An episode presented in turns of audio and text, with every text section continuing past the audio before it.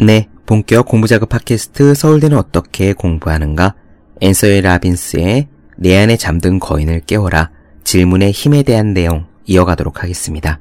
이번 편에는 문제 해결을 위한 질문의 방법에 대해서 알아보도록 하지요. 길게 끌지 않고 바로 시작하겠습니다.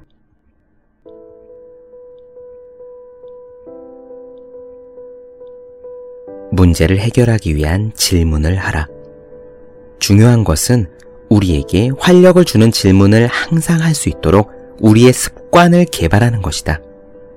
우리는 생활 속에서 무엇을 하든지 상관없이 문제라고 부르는 장애물에 부딪히게 된다. 모든 사람들은 현재 어떤 위치에 있든지 간에, 얼마나 돈을 가지고 있든지 간에, 어떤 지위에 있든지 간에 이런 특별한 문제, 즉 선물을 다루어야만 한다. 중요한 것은 문제를 갖게 될 것인가 아닌가 하는 것이 아니라 문제를 만났을 때 어떻게 그것을 해결하느냐 하는 것이다. 문제들을 해결할 수 있는 체계적인 방법은 누구에게나 필요하다. 나는 질문을 통해서 내 감정을 즉각적으로 바꾸고 잠재 능력에 접근해서 문제를 해결할 수 있다는 사실을 깨달았기 때문에 사람들을 만나 그들이 어떻게 문제를 해결했는지 물어보았다. 나는 문제 해결에 항상 도움이 될 수 있는 질문들을 찾아냈다. 여기에 어떤 문제를 만나더라도 활용할 수 있는 다섯 가지 질문법을 소개한다. 나는 이 질문들이 내 삶의 질을 획기적으로 바꾸었다고 자신한다. 그러므로 여러분도 이것들을 사용한다면 같은 결과를 얻을 수 있을 것이다. 문제 해결을 위한 다섯 가지 질문법은 이렇다. 첫째, 이 문제의 좋은 점은 무엇인가? 둘째, 아직 완전하지 않은 부분은 어느 것인가? 셋째, 이 일을 내가 원하는 방향으로 해결하기 위해서 무엇을 할 수 있는가? 넷째, 이 일을 내가 원하는 방향으로 해결하기 위해서 무엇을 포기할 수 있는가? 다섯째, 이 일을 내가 원하는 방향으로 해결하기 위해서 필요한 이 일을 하는 동안 어떻게 하면 그 과정을 즐길 수 있을까? 이 다섯 가지 질문법에 대해 찬찬히 알아보도록 하자. 이 질문들을 사용해서 내가 나의 감정 상태를 극적으로 바꿨던 첫 경험을 나는 잊지 못한다. 그때 나는 백이십 일 중에서 백 일가량을 집을 떠나 세미나를 하면서 다녔다. 나는 정말이지 지쳐 있었다. 그런데 회사 중역들에게서 온 긴급 메시지와 개인적으로 전화를 걸어줘야 할 명단이 백 개도 넘게 와 있었다. 이것은 사람들이 그냥 나를 만나고 싶다고 귀찮게 전화를 건 것이 아니라 가장 절친한 친구들, 사업 동료들, 그리고 가족에게서 온 것이었다. 나는 백 개가 넘는 부재중 전화를 본 순간 정신이 아찔했다. 그리고 순간 나 자신을 위축시키는 질문을 하기 시작했다. 왜 나는 이렇게 시간이 없는 걸까? 왜 사람들은 나를 그냥 놔두지 않을까? 그때 내가 어떤 부정적인 감정 상태에 있었는지 여러분들은 상상할 수 있을 것이다. 바로 그 순간 나는 문제 해결을 위한 다섯 가지 질문법을 떠올렸다. 첫째, 이 문제의 좋은 점은 무엇인가? 물론 이 질문을 던지고 나서 처음으로 내가 보인 반응은 당연히 좋은 점은 아무것도 없지 였다. 그러나 다시 한번 생각을 해보니 불과 팔 년쯤 전에 나는 이십 명의 동료들, 전국적으로 나를 대신해서 일할 백 명의 직원들을 갖기 위해서라면 어떤 일이라도 감수하려 했다는 사실을 깨달았다. 지금 나는 팔 년 전의 나에 비해 엄청난 성공을 거둔 것이다.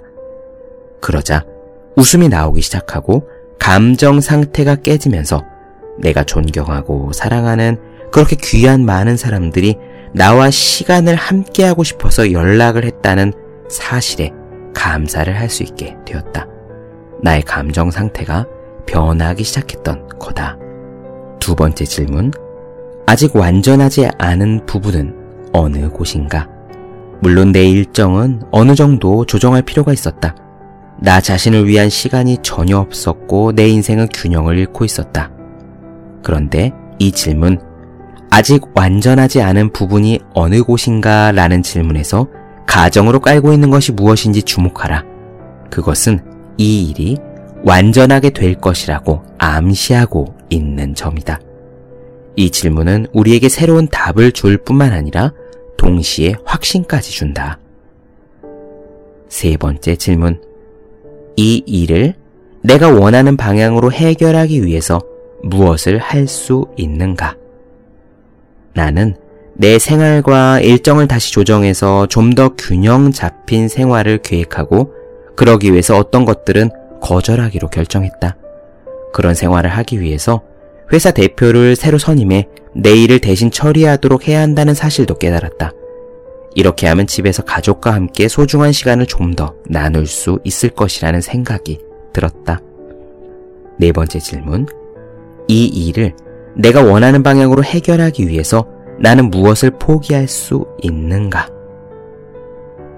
주위 사람들은 나를 좋아하기 때문에 혹은 나를 진정으로 돕고 싶어서 연락을 한 거였는데 그것에 대해 불평할 필요가 없다는 것을 나는 깨달았다. 마지막 다섯 번째 질문. 이 일을 내가 원하는 방향으로 해결하기 위해서 필요한 일을 하는 동안 어떻게 하면 그 과정을 즐길 수 있을까? 나는 마지막으로 이 중요한 질문을 하면서 그 일을 즐기며 할 수 있는 방법을 찾기 위해 주변을 둘러보았다. 일단 나는 전화 백통에 대한 답변을 해야 했다. 지긋지긋할 수도 있는 전화 백통. 어떻게 하면 전화 백통을 재미있게 할 수 있을까? 물론 책상 앞에 앉아서 하는 것은 별 재미가 없을 것 같았다. 순간 아이디어가 하나 떠올랐다. 바깥에 있는 욕조에서 목욕을 해본 지가 반년이 넘은 상태였다. 그래서 재빨리 수영복으로 갈아입고는 노트북 컴퓨터와 스피커폰을 거머쥐고 옥 외에 있는 욕조로 향했다. 나는 사무실 대신에 집 뒷마당에서 전화를 걸기 시작했다. 목욕하는 것이 좋았다. 잠시 후 나는 전화하는 일을 즐기게 되었고 지긋지긋하게 느껴지던 그 일을 재미있는 게임으로 바꾸어 놓았다. 물론 그 일을 다 마치고 나니 몸이 물에 불어서 쪼글쪼글해졌지만 말이다. 욕조는 항상 우리 집 뒷마당에 있었지만 그것을 활용하기 위해서는 올바른 질문이 필요했다. 이 다섯 가지 질문법을 항상 옆에 두고 보면 자신의 사고를 조절해서 필요한 자원에 접근할 수 있는 힘이 생길 것이다. 우리는 매일 아침 일어나 스스로에게 질문을 한다. 자명종을 끄고 나서 자신에게 질문을 한다. 혹시 이런 질문을 하진 않는지. 꼭 지금 일어나야만 하나? 조금 더 자고 싶은데 오 분만 더 자면 안 될까? 왜 아침마다 이렇게 지긋지긋하게 시작해야 할까? 또 억지로 일어나서 샤워하러 욕실에 들어가면서 이런 질문을 하지는 않는가? 오늘도 출근을 해야 하나? 오늘은 또 길이 얼마나 막힐까? 오늘은 또 어떤 일들이 내 책상 위에 가득 올려져 있을까? 이런 질문들은 하루의 출발을 어둡게 만드는 것이다. 매일 감사하고 행복을 느끼고 즐거울 수 있도록 도와주는 질문을 의식적으로 하는 습관을 만들 수는 없을까? 그렇게 긍정적인 감정 상태를 가지고 하루를 살아간다면 그러면 분명히 우리의 그런 감정 상태는 모든 일에 영향을 미칠 것이다. 우리는 좀 더 행복한 하루를 살 수 있는 것이다. 그래서 나는 성공 의식을 치르기로 결정했다. 나는 매일 아침 나 자신에게 묻는 질문들을 만들었다.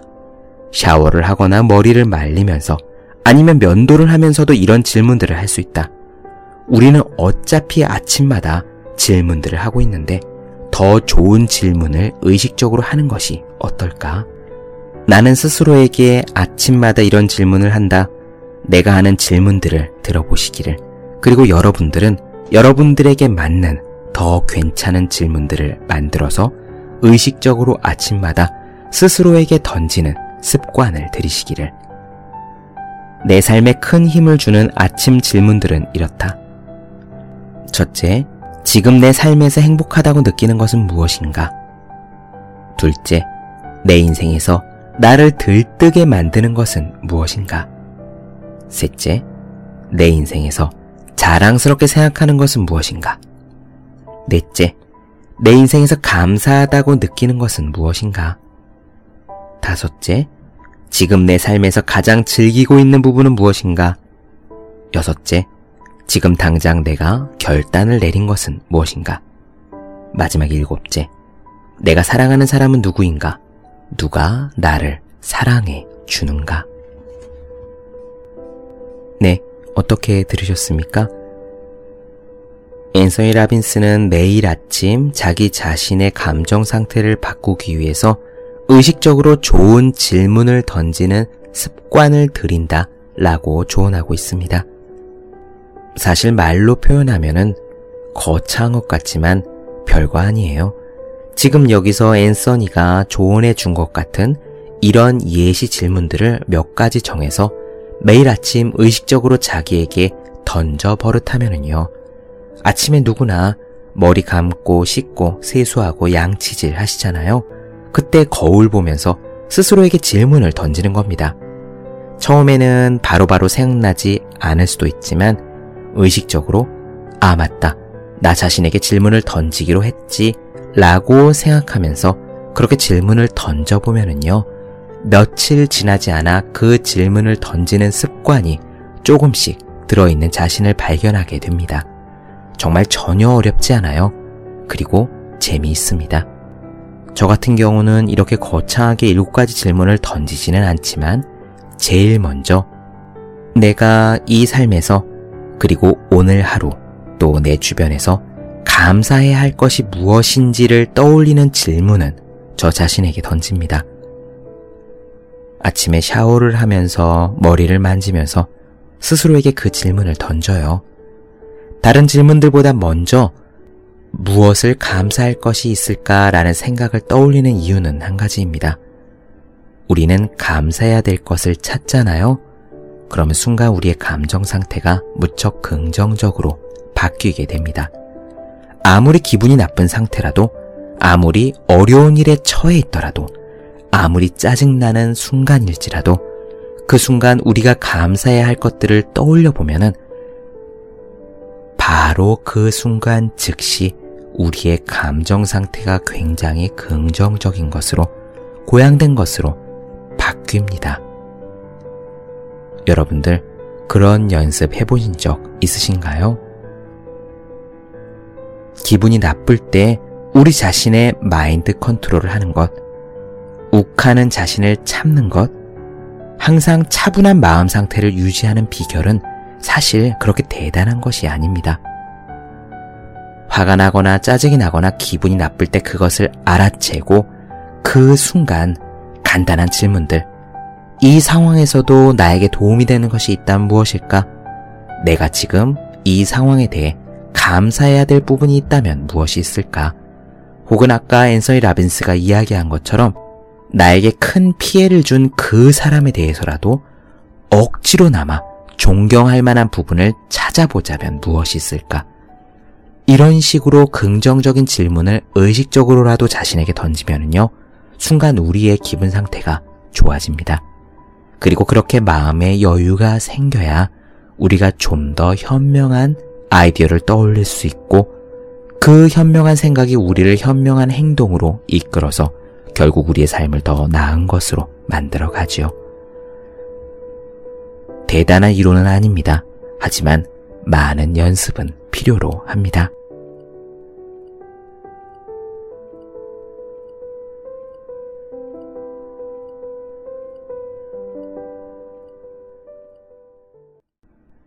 네, 본격 공부작업 팟캐스트 서울대는 어떻게 공부하는가? 앤서니 라빈스의 질문의 힘에 대한 이야기 오늘 나누어 드렸습니다. 더 많은 이야기가 궁금하신 분들, 질문사항 있으신 분들은 제 네이버 블로그 생일 즐거운 편지, 다음 카카오 브런치, 한재우의 브런치, 인스타그램에서 해시태그 서울대는 어떻게 공부하는가 검색해주시면 되겠습니다. 또 매일매일 공부하시는 분들, 여러분 주변에 매일매일 공부하시고 계시는 그분들을 위해서 하루 한 페이지씩 읽고 공부할 의지를 북돋는 책, 보기만 해도 공부하고 싶어지는 삼백육십오 공비타민을 선물해 주시면 좋겠습니다. 오늘은 여기까지 할게요. 저는 다음 시간에 뵙겠습니다. 여러분 모두 열심히 공부하십시오. 저도 열심히 하겠습니다.